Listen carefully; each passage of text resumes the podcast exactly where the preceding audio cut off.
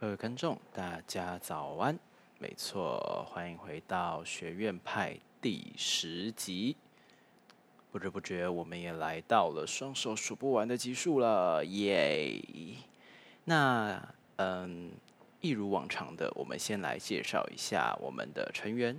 首先是我们的主力输出工友老师，嗨，大家早。以及我们就是一讲到自己的内容就会非常嗨的校长大人，嗨嗨，耶！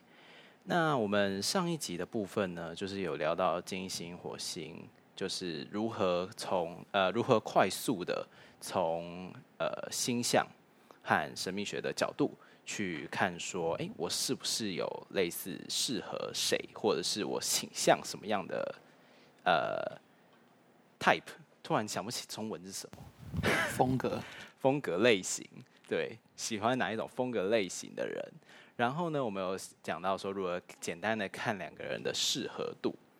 但是我突然想到一个问题是，这些都属于呃星盘的一部分，对不对？对，对。那我我身为一个呃占星学的小白，我想要先偷偷问一下校长一个问题是：呃，你会看星盘吗？我说实话，不太。回，就是我接触星盘蛮长的时间，可是我觉得要真的很认真，像老师一样，就是可能一打开盘就可以讲出叭叭叭叭的内容，我一定是没有办法。对，对啊，因为我我每次就是我可能以前就会看到人家说什么，哎呦，就是你要去看你的星盘啊，这我就会偷偷的上网查一下说，说哦，我的星盘长这样，然后再偷偷的把它关掉，说嗯，好，看不懂。就跟那个开数学课本一样，有没有？就打开来就是，嗯，我看了，但是看不懂。对，还是不会解这样。对啊，所以我有点好奇，就是呃，像我们上次这样子讲啊，就是可能看什么星什么星啊，到底是在星盘的哪里啊？不知道校长有没有这个疑问？我其实蛮好奇，说就是呃，要怎么样可以快速的去了解一个人，就是能够用就是比较。快又精简的方式去看出这个人他的生命的可能议题主题是什么？这样，所以其实我蛮想要把这个问题就是问一下我们的工友老师的。我我们要怎么样？就是因为我们可能没有像工友老师这么的。资深可能学了非常非常久的一段时间，然后可以很详细的去解。但是像我这种可能只学了一点点，然后的小白的话，有没有办法就是在就是比较精简又快速的时间内去呃，可能了解一个人的生命主题？这个是有办法的吗？哦，可以啊。其实，嗯、我们可以从两个部分来谈这件事情。哈，其实我当然也常常也会遇到。学员问我说：“啊啊，这个要学好久哦，怎么样怎么样？然后就是没有办法那么厉害啊，什么？其实有一些蛮简便的方法的。这个当然也是学得很深的人反刍出来的。那呃，我自己这边我觉得有两个方式挺好用的。那第一个就是我们之前谈到的太阳、月亮上升这个部分。但是因为太阳上升、月亮，如果你要去呃。”分别分析出他们，然后又把他们结合起来综合讨论的话，这还是需要有一定程度的功力的。那我后来我就又呃，应该说是我发现有一个系统其实挺好用的，就是定位星系统。所谓的定位星系统，指的就是说我们去定位一个位置，它它听起来好像很专业，但是事实上它操作起来挺简单的。你只需要具备几件事情，第一个就是你要了解。我们有几个星座？那大家都知道有十二个星座嘛。然后再来就是要了解这个这些星座他们的守护星是什么，各是谁？比方说，呃，狮子座的守护星就是太阳。那呃，巨蟹座的守护星就是月亮。好，所以我们常常讲到这个可以聊一下，就是说我我突然想到有一些有一些很可爱哦，就会说那个呃。很不公平哎，就是各种行星逆行啊，都会影响到什么什么星座啊。然后好像只有狮子座跟巨蟹座不会被影响啊，因为他们的主星不会逆行。太阳月亮不逆行的原因，是因为逆行的计算方式它是有一套独立系统的哈。它其实有点像是以太阳跟月亮为那个呃基底，然后去看其他行星的运行方式。那所以，既然它是以它为圆规的中心，它不退行，这很正常。我们之前在有一次有一集逆行当中有提到说，所谓的逆行是指说，哦、如果你正在坐火车，或是你在坐一个很高速的车子，你经过一个比较低速的车子旁边，你你往后看，你会以为那台车子在后退，事实上那台车子也是在前进的，只是你速度比它快。所以所谓的逆行是指这样哈，这是所有的东西都在前进，好，它是比较来的。那以比较值本身去比较的，当然它它是不逆行的，所以太阳、月亮不会逆行。但事实上，难道真的太阳、月亮不逆行，他们就不会受到影响吗？这是不可能的，因为因为一张盘里面的结构太多。比方说，你是太阳，你是狮子座或巨蟹座，可是你会有你的上升啊，你也会有你的月亮星座啊，这些都会受到影响。而或者是说，比方说这次的逆行是逆行在本命宫啊，或者是沟通宫啊、工作宫啊、好健康宫位啊，这些都会造成影响。那话讲回来，就是说，回到我们原来讲的那个内容。除了呃，像太阳，呃，狮子座的守护星是太阳，哈，巨蟹座的守护星是月亮，那母羊座的守护星是火星，好，然后呃，像现在我们正在录制的期间是呃水逆第二天啊，第三天了，所以呃，双子座跟处女座的主星是水星，好，等等，我们要先弄清楚这个部分，所以你第一个就是你要知道。有哪些星座？第二个星座的守护星是谁？这很简单，嗯、你只要拿一张纸，把这些写下来就可以了。好，那刚刚讲到火星守护那个牧羊座，哈，那再来就是木星守护射手座，然后土星守护的是摩羯座，哈，然后再来天王星是水瓶座，冥王星是呃。天蝎座，然后最后海王星是守护双鱼座。我们先弄清楚这些守护星。那定位星，所谓的定位星，指的就是这些守护星。哦，好，举例来讲，像呃一张盘里面，对我个人我所学习的派系，好，我所学习的这一个，因为呃之前有聊到我，其实我我学习蛮多占星系统的，古典占星、心理占星跟那个呃现代占星，还有。灵魂占星，甚至还有医药占星。那对我来讲，我觉得一张盘里面很重要的会有两颗行星。第一个就是你的太阳的定位星，它是你的命主星。比方说，你是像我们的院长，你是太阳在巨蟹座，嗯，所以你的定定位星就是月亮。我的定位星就是月亮。就是你的你哦，对不起，你的你的命主星是月亮。哦，那那这个就是你太阳落在巨蟹座的定位星，这一个组合，它的定位星是是是月亮。嗯，因为巨蟹座的守护星是月亮，月亮对.所以定位星就出来了。嗯，那第二个，你会有一张，你这张盘里面也会有这张盘的，呃，算是次主星吧。我我比较习惯称它叫盘主星，这是我个人的习惯哈。这张盘的盘主星，那因为你你来到台湾之后，你的星盘改成了处女上升，嗯，好，所以你在原生地的时候。你的上升的定位星是金星，你来到台湾之后，你你这个上升的定位星是水星，处女座的定位星是水星，好，它的守护星是水星，所以你这张盘的主轴它就是水星，好，我习惯称它叫盘主星。所以对我来讲，我先摸清楚了一个人，第一个他是你的命主星是月亮，然后你的盘主星是水星，那月亮跟水星的特性，月亮比较情绪化，比较感受性。水星是需要不断的思考、运作跟吸收的，所以如果我没有猜错，你这个人应该是头脑没办法停下来哈。就是你，你可能在搭交通工具的时候，你要听音乐啊，你要听 Podcast 啊，你要做这个做那个，你要不断的看手机啊，是不是这样？对，对，然后吃饭的时候都要配着手机啊什么的，完全没有办法静止不动。可以这么说，跟我个人的习惯有很大的落差。落差，对，因为我习惯。我是没有拿手机习惯的人，所以其实像我之前去修脚踏车啊，然后那个呃，我就坐在门口等，然后修的时候，那个修理脚踏车的那个北北就说：“哦，年轻人。”其实我听了我真的蛮不好意思，因为我已经快五十岁了。他说：“年轻人，哇，你不简单呢。”我想说什么事情？为什么突然间这样讲？他说：“哦，我开店这久啊，哈，我今天做接看人坐在门口靠没拿手机啊。”啊，我当时我就是。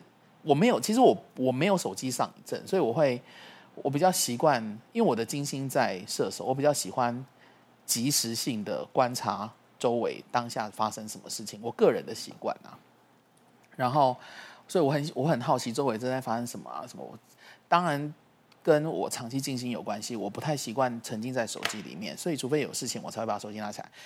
吃饭的时候我就是好好吃饭，然后呃做什么事情就散步的时候我就好好散步。坐公车的时候我也是专心的，所以我不太会把手机拿在手里面。但是我知道你们这种以星盘里面水星占比非常重的人，你们会有重度的资讯的吸收的那个需要，对不对？这这是真的。我觉得我我自己就是一个没办法闲下来的人，然后会一直把很多事情就是排起来。对啊，所以比如说像双子，呃，双子星座的太阳双子座的啊，好像双子座的人，或者是像你是处女上升，哈，你是因为你你虽然是处女上升，其实我是双子上升，严格来说，我们两个人的。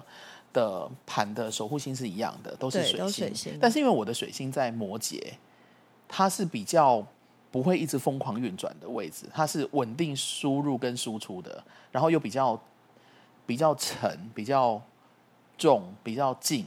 嗯，这是水星在摩羯的特色，就比较像老人呐、啊。这么说好了，那因为我有水土的相位，水星跟土星的重度相位，所以我就比较不会被。讯息干扰。其实我在想，我年轻的时候，那时候我们就只有那个 C 呃，那个叫光光碟播放机，就是唱片买来，它是一张一张碟盘嘛。对。然后那就会跳。我早期是会听那个的，但是我会同一首歌一直 repeat 哦，我不会，我会沉浸在某一个轨道里面，我不会一直不断的换轨道，这是我这个水星的特色。好，那我们讲回来，你的就是说，呃，即便哦，我我我刚刚要说的就是说，即便是在那个时代，我也都是听一定就是在一定范围里面跑的东西，我不会乱跳来跳去，就是比较有规律这样。对对对，那比如说这首听熟了，然后第二首也听熟了，第三首听熟了，那后来我开车了，我就我就会把所有我听熟的歌录制在一起，那我都会在这个，我都会在这些歌的氛围跟节奏里面。我不太喜欢听新的歌，这样这我跟你们不一样，你们会一直接受新的东西，但是我会比较在旧的里面运转。所以像我在学东西，我也会学的比较深一点，就是想要再多收集一点跟这个主题相关的。好，那讲回来就是说，所以我们就知道说你的盘是月亮跟水星嘛。好，这样我们就知道说你这一张盘里面月亮跟水星是比较被强化的。好，那这个就是所谓的定位星。好，所以如果以这个节奏，我们刚刚提到第一个，你要知道有哪些星座；第二个，你把星座的守护星都背下来，基本上你就已经完成要追寻定位星的呃前置作业了。好，我们今天可以开始走了。好，那怎么走呢？比方说以院长你为例好了，好，你愿意提供资讯给我们参考吗？可以，没问题。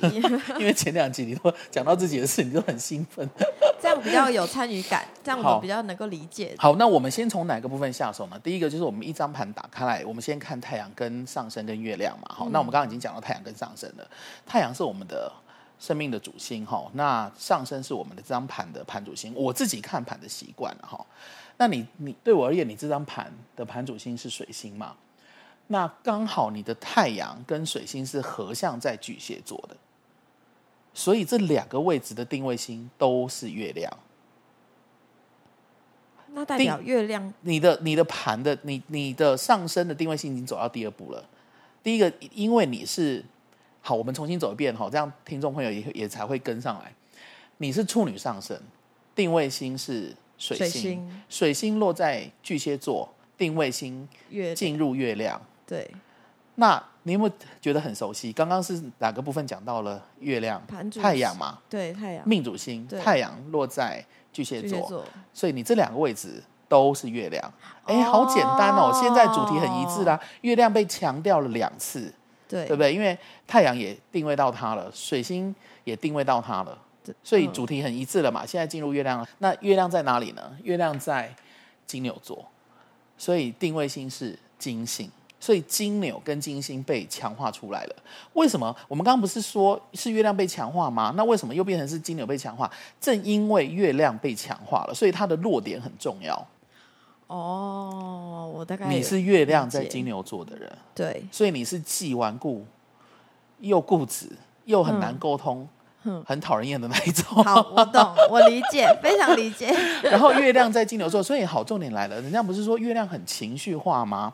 巨蟹座很情绪化啊，可是了解你的就会觉得，我讲这个人好理性哦，哇，院长这个人经常面无表情，很冷酷哎，然后一副经常一副那种若有所思的样子，然后。活在自己的世界里面，不想跟外界互动，很正常，因为他的水星在运转，他一直在消化内在的资讯嘛。第一个，第二个，他不情绪化，是因为他月亮在金牛座，你的月亮在金牛座，所以你不情绪化。但事实上你是很情绪化的，只是你的那个情绪化不会被看见。所以，一基于能量不灭法则，占星学绝对是能量不灭定律哦，它不会因为月亮到了金牛，月亮落在了摩羯、摩会、摩榜赛的金牛。这不是真的啊，就是它只是一种形容词，就是说他们看起来比较如如不动这样子，哈，好像就是情绪一直很稳定。金牛的能量是这样没错，但月亮不是这样，所以月亮落在金牛座，它就是假装来的，哈。我可以。所以那再者，你的巨蟹座也被强化过啊，因为你的太阳水星合相在巨蟹座，它被强化了两次啊。太阳在巨蟹。水星也在巨蟹，然后不要忘记你的水星还是你上升的主星啊，所以巨蟹座又被强化出来。这些每一条走过的轨迹，基本上都是一次都是会会加进来的，这个能量会加进来，所以我们就知道说，哦，这个人他是以感受性为取向的，因为你的太阳跟水星都落在巨蟹座了。好，那。巨蟹嘛，好，感受为取向啊，情感为取向啊，然后比较习惯跟老朋友吃饭啊，但是也不排斥接触新朋友啊，因为太阳跟水星合相，不排斥接触新朋友。但是我们刚刚说啊，如果说你是没有什么占星学基础的，你不用解到这么深没关系，我们就知道说，哦，这个人很月亮，就是哦，他是比较柔软的，好讲话的，然后呃，因为月金牛它的攻击性不高啦，所以比较。呃，好互动，好沟通，但他要接受你也没那么容易，因为金牛座它是有一个安全范围的哈。好，所以金牛就它就被强化出来了，因为你的太阳跟水星都同时定位到了月亮，月亮落在金牛座，所以金牛座有点被强化出来。那它被强化了之后呢，我们就要找金星，就是你的金星在金牛守护星是金星，然后金星在双子座，双子座。非常好，又回到水星了，所以你的一辈子跟水星脱不了关系。你的重度水星，你的重度水星其实是这样来的，因为它被强化，然后精彩的还在这里哦。水星啊、呃，金星跟火星是合相的，所以火星的定位星又回到水星了。金星跟火星合相，就表示金星跟火星结合在一起，干这会啊，都落在双子座。嗯，所以他们的定位星又回到水星了。星。你看你的水星一直不断的被强化出来，你看提到他多少次了？一个人他的名字一直不断的被提到，他是不是会变得很有名？因为大家都会知道他。如果说那个广学校园的广播老是麦克风打开就讲到同一个人的名字，他这个人一定会逐渐就红起来嘛。那因为水星一直被 Q 出来很多次啊，所以你就知道你这张盘里面的重点在哪里了吗？就在水星，在水星在哪里？可是它不是单纯的水星，这个单纯这个水星里面背后含有什么？含有月亮哦，哦，含有金星，嗯，所以基本上你是也是很重玩乐的那种，喜欢跟朋友出去喝酒聊天啊之类，这是一种形容词啦。嗯、喜欢朋友聚会啊，你应该是吧？哦，我是对，然后然后，因为而且又尤其说好，那这是定位星找来的。好，可是如果不谈定位性，如果看在资深学习者的眼里，他会说：“哦，因为你的金火合相在双子，所以你会很喜欢跟朋友聚会。”你会觉得这是很神奇的地方。你不管从哪一个角度去走，你都会发现，哎，他是殊途同归。他会分析到回到原来的。我记得我之前在某一集好像也有讲到，我很喜欢占星学的一个点就在这里，就是。国外有很多的大师，他一定会有他专精研究的那一项。比方说，我当初我的老师他很会，他是土星学的权威哈，啊，他他是土星的权威。然后我也有认识老师是冥王星的权威，也有认识老师是综合解盘的权威。好，然后我自己本身很喜欢研究南北焦点，占星学，你把他所有东西拆开来看，你分别去找了十个人之上，那这十个人他们的权威的位置不一样。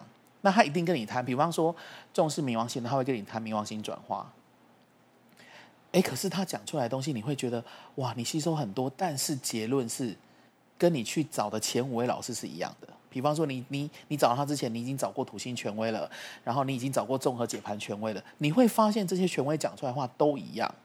他你的生命的主题就在这里，可是你从不同的面上去看，你会觉得哇，层次很丰盛，因为会谈到土冥王星的转化，会谈到土星的那个自我提升跟目标的追求啊，然后自我精炼啊的过程，然后综合解盘会谈到什么什么月亮的转化啊，或者是呃南北交，你从哪个什么地方来，你要往什么地方去，你会发现他们谈的内容都不一样。你吸收了十种。我们刚刚听到，我们刚刚说到找十位大师解嘛，你听到十种版本的内容，可是你最后的主题是一致的，这才是命理学的重点。你不能听十种版本，然后十种版本的结论都不一样，那你就没有办法遵守，你会莫衷一是啊，你没有办法去听了等于没听，对，那你就不是你这不是白这个学问就不成立啊，因为他们讲的结论不一样啊，那重点就标示不一样，我就没有方向了。嗯、好，所以讲回来说。看在不同人眼里面，你如果去给综合分析的人看，他会觉得说：哦，因为你金火在双子啊。然后，虽然其实严格来说，第一个你是处女上升，你来到台湾之后，你的盘你是处女上升，你月亮金牛，然后太阳在巨蟹，而且太阳水星还合相在巨蟹。乍看之下，这些位置都是不喜欢交集的。不喜欢交集，对，是比较封闭在自己的世界里面。哦，对不起，我要修正，不能说不喜欢交际，应该是说没有我那么喜欢，比较喜欢自己待着，或者是跟很熟悉的人一起。嗯，不要太拘束。对，好。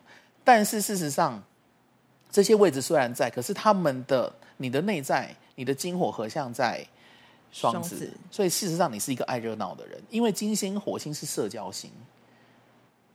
金星跟火星绝对是火星是行动嘛，比如说男生喜欢比较激烈的，大多数的男生哈，比较比如说喜欢运动啊、游戏啦、好赛事啦什么的，这都是火星的范围，这是它是行动性的。那金星的兴趣比较静态，或者是静中有动，比如说呃窝在一个咖啡厅里面。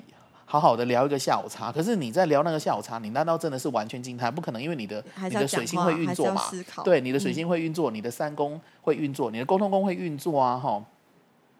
所以你是喜欢那种静态中有动态的那种活动的，因为你金火合相在双子。子可是这个也可以从定位性看出来啊。你看我们刚刚走定位性系统，是不是也很明确的？好，那来到这边之后，我们有几颗行星，有我们还有几颗行星没有谈到嘛？第一个，你的木星没有追到。再来，我们来打，我们来看这张盘里面，你看你有一个一直被强化出来的一个点，有两个位置，第一个是土星，土星它身上的相位是不是很多？因为它它是一个红色三角形的点嘛，嗯、就是说那个叫 T square，它是在一个 T 点上面，所以我们也可以从这个土星线下手。我我们一定会先从整个星盘里面负相位最多的那颗行星下手，因为它它是一个很重要的 sign，好，告诉你这个人他的。纠葛，他的牵绊，他的各种议题在哪里？所以，我们来看这个土星，土星在哪里？嗯、土星在白羊座。嗯，好，所以定位性是不是又回到了火星？火星 你看，对双子又被强化出来了。火星在双子啊，所以他又回到水星了。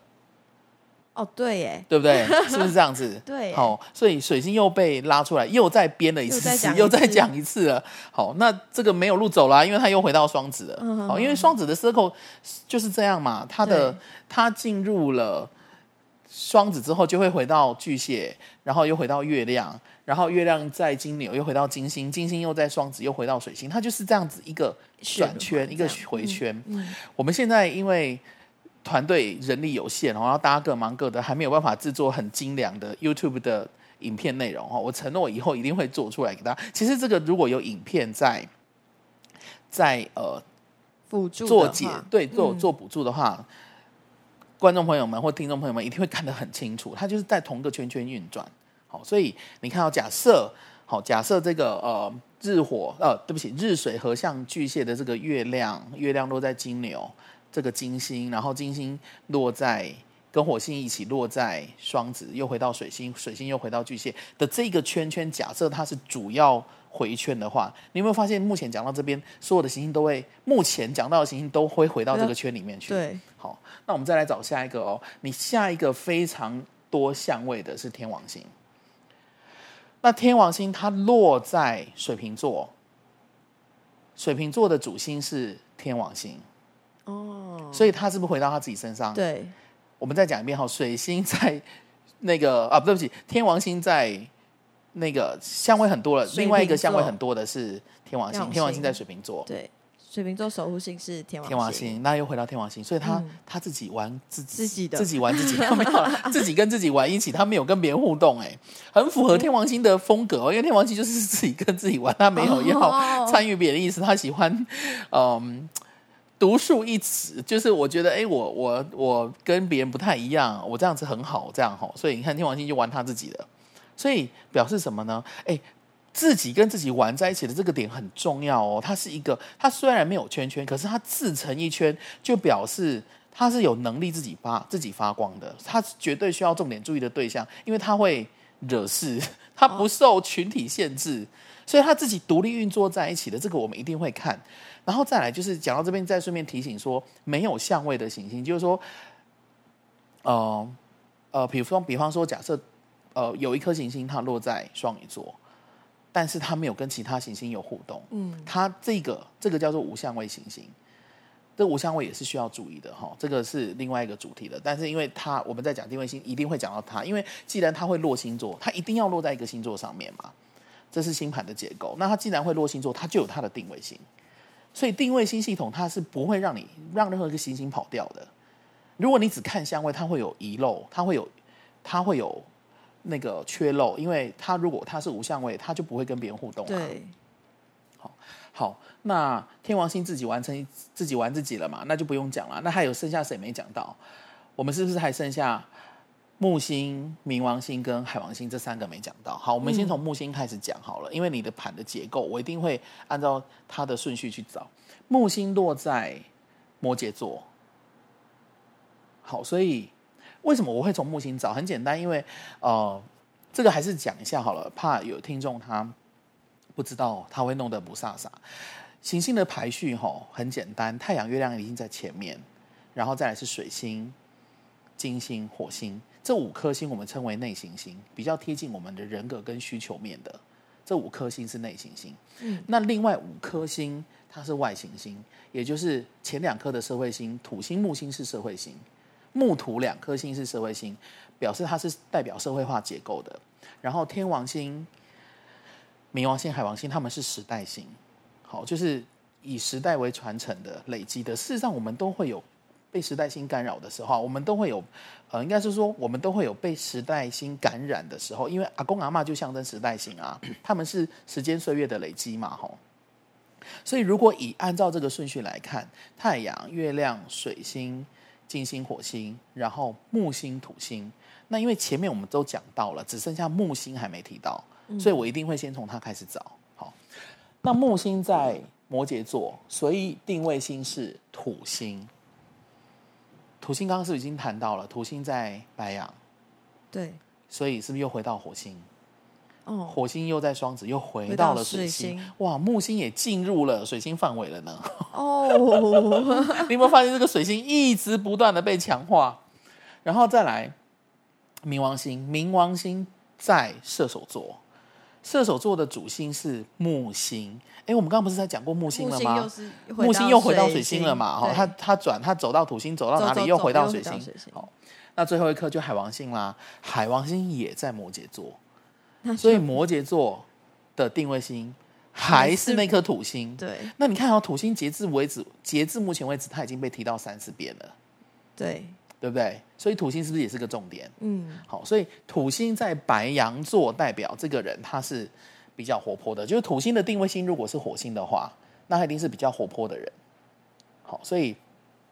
就是老而不休的人，就是退而不休，老而不废。就是我不休息，我也不坐在那边，我一定会找很多事情来做，找东西去学，或者找一些行动，找一些活动去完成。好，土星在白羊座的人是这个样子。好，他闲不下来。嗯，好，所以你看哦，这个盘里面，目前为止所有的行星都已经被定位星都已经被取证完毕了。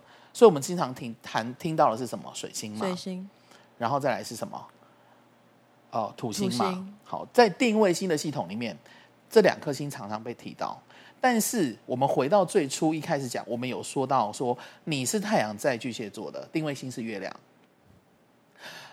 那水星，因再来呃，你是处女上升的，定位星是水星，水星，水星在巨蟹座，巨蟹座定位星月亮，对，它的定位星又是月亮，所以月亮已经先被强化过了。嗯，那你看我们前面已经有提到过了，月亮被强化，嗯，然后金星被强化，嗯，水星被强化，然后土星被强化。嗯，那怎么说呢？就是说第一个，你就是一个外冷内热的人啊，你比较闷骚，嗯，就是外面看起来比较冷静，然后比较。呃，自成一体。可是事实上，那是因为跟你不熟。对，熟了之后，他就会进入你的娱乐圈，娱乐的这一个圈圈，就进入到金星这个位置了。好，所以你会喜欢跟老朋友叙旧。那看来我们感情不好哎、欸，因为我们你认识我到现在，你从来没有约我吃过饭。没有，是大家太忙，大家太忙了。好，对，然后最后就是土星嘛，土星也被强调过。嗯，所以表示说土星呢，它的意思是我是一个有纪律的人，我一定要拿到我做事情的成果。我我我们都知道你是工作狂，然后也都知道你很重视工作上的成绩，比如说 KPI 有没有达标啊什么之类的。所以这些讯息出来，你这个人的风格不是就很明确了吗？嗯，首先第一个，你不太跟不熟的人打成一片。所以，这个人如果要跟你好，如果人家对你有兴趣啊，想要跟你深交啊，他一定要熬过那个经营期。对，你不能点头如捣蒜，因为因为听众看不到我点头如捣蒜。你要讲话，因为我只能说对，因为我觉得老师太了解我了吧。然后再者，因为你是你的水星被强化无数次了，那水星所象征的双子。上面又有金火两颗星在上面，表示事实上你在熟的人面前，尤其是在同龄层的人的面前，你是很疯的，超疯，玩起来是很夸张的。那我们都看不到这一面了，当然，因为我们不属于那个年轻人的范围嘛，所以这个部分就出来了哈。然后再者，事实上你也你的土星也被强化，所以事实上你疯归疯，你还是有一定的那种自我节制的这个纪律性在的。你不能一直点头，就是太 太夸张的话，我会收敛一点这样。然后再来就是说，呃，如果是工作的时间就是工作，你不会因为为了要玩而舍弃工作，对，不会，不会，或者是请假什么的。然后再者，土星跟金星被强化过的人一定很爱钱，你自己承认是不是？是。好，为什么？不是因为爱钱，是因为他们很重视生存性。土星很重视生存，也就是我有多少资粮，我有多少基底。那金星的话，是因为很简单，就是兴趣这种东西哈，只要没有钱，它就不成立，所以钱很重要。哦，所以我赚钱是为了去让我 去花钱。事实上，难道不是吗？你对 自己不了解吗？是是是。所以这样子是不是很清楚？定位性可以找出一个人的风格，哎。哦，这样我好像有大概懂。然后我们下一集来介绍，对，这个要放到下一集。好，没问题。我们下一集来介绍说，哎，每一颗行星它的关键字是什么？嗯，如果你定位到最后太是太阳，或是。不断被强化的是月亮，不断的被强化的是，因为我们刚刚谈到水星了哈，讲一下别的。不断的被强化的是木星，像我自己不断被强化的是木星，然后不断被强化的是土星或者是天海明三颗星。那么他们的意思各是什么？我们下一集来聊。好。我刚刚真的收到了非常多的资讯，这样啪啪啪，然后我觉得老师真的是太了解我的个性了。可是重点有没有很一致？其实虽然说虽然资讯一直冲迷进来，但是都会听到那个 point 嘛，就是那个重点是什么？对，而且我觉得老师很就是讲到我很印象深刻的是，因为他一直强化到我的水星跟金星，然后我自己觉得我的。个性真的就很那两个矛盾，对，因为一个动态，一个静态，没错。而且我以前的个性跟现在的个性其实有一点落差。我以前没有放那么开，可是我来台湾之后，就是真的放的比较开一点。所以我觉得个性上的转换跟就是。呃，老师有跟我提到过，就是可能我在原生的盘跟我后来来到国外的盘是不一样的。我觉得这个也是一个在星盘里面我觉得非常神奇的事情。所以，如果对于星盘有兴趣的人，也可以就是欢迎跟我们讨论，或者想要问老师问题都可以来那个 留言，对，留言参与我们的活动，对。好，那今天呢，其实我们的内容非常的丰富，然后也非常谢谢工友老师。那我们下集的话呢，就还是会继续的把就是我们的呃定位星再详细的解用另外一个方式去解析的部分。那我们现场呢，就要先谢谢我们的工友老师，谢谢。那还有我们的主任，我在讲，我真的要讲话吗？我觉得，我觉得我就这样沉默到到最后好像还不错。我觉得下一集可以让主任来发言。我已经放弃 Q 你了，你知道吗？就是我刚也是在想说，这一集他都没有出声哎，但我觉得其实我有让他。其实我有听到学员跟我说，哦，老师，你们那个主任的声音很好听哎，可不可以请他多讲一点话？主任。然后我刚刚游戏里面在想说，啊，算了。帮我杀了吧！要讲话，他太难商量了。没有就对啊，你自己都知道不安嘛，你真的要从头安静到最后吗？因为我我我想说，我连开头都刻意没有讲到我的名字，我就很棒。不行，主任下一集要换你讲。这样的那个那个那叫什么？那咖喱？那你就很难商量啊！刚刚说要拿你的盘来当范本，你就在那边推三阻四的，那就。还是怎么说可以哦，但我不参与哦，是什么鸟东西啊？现 在这样子，那就不要聊。好了，那我们就赶快谢谢主任，请他下一集再跟我们就是分享。谢谢主任，谢谢各位。好，那我们就学院派下集再见喽，拜拜，拜拜。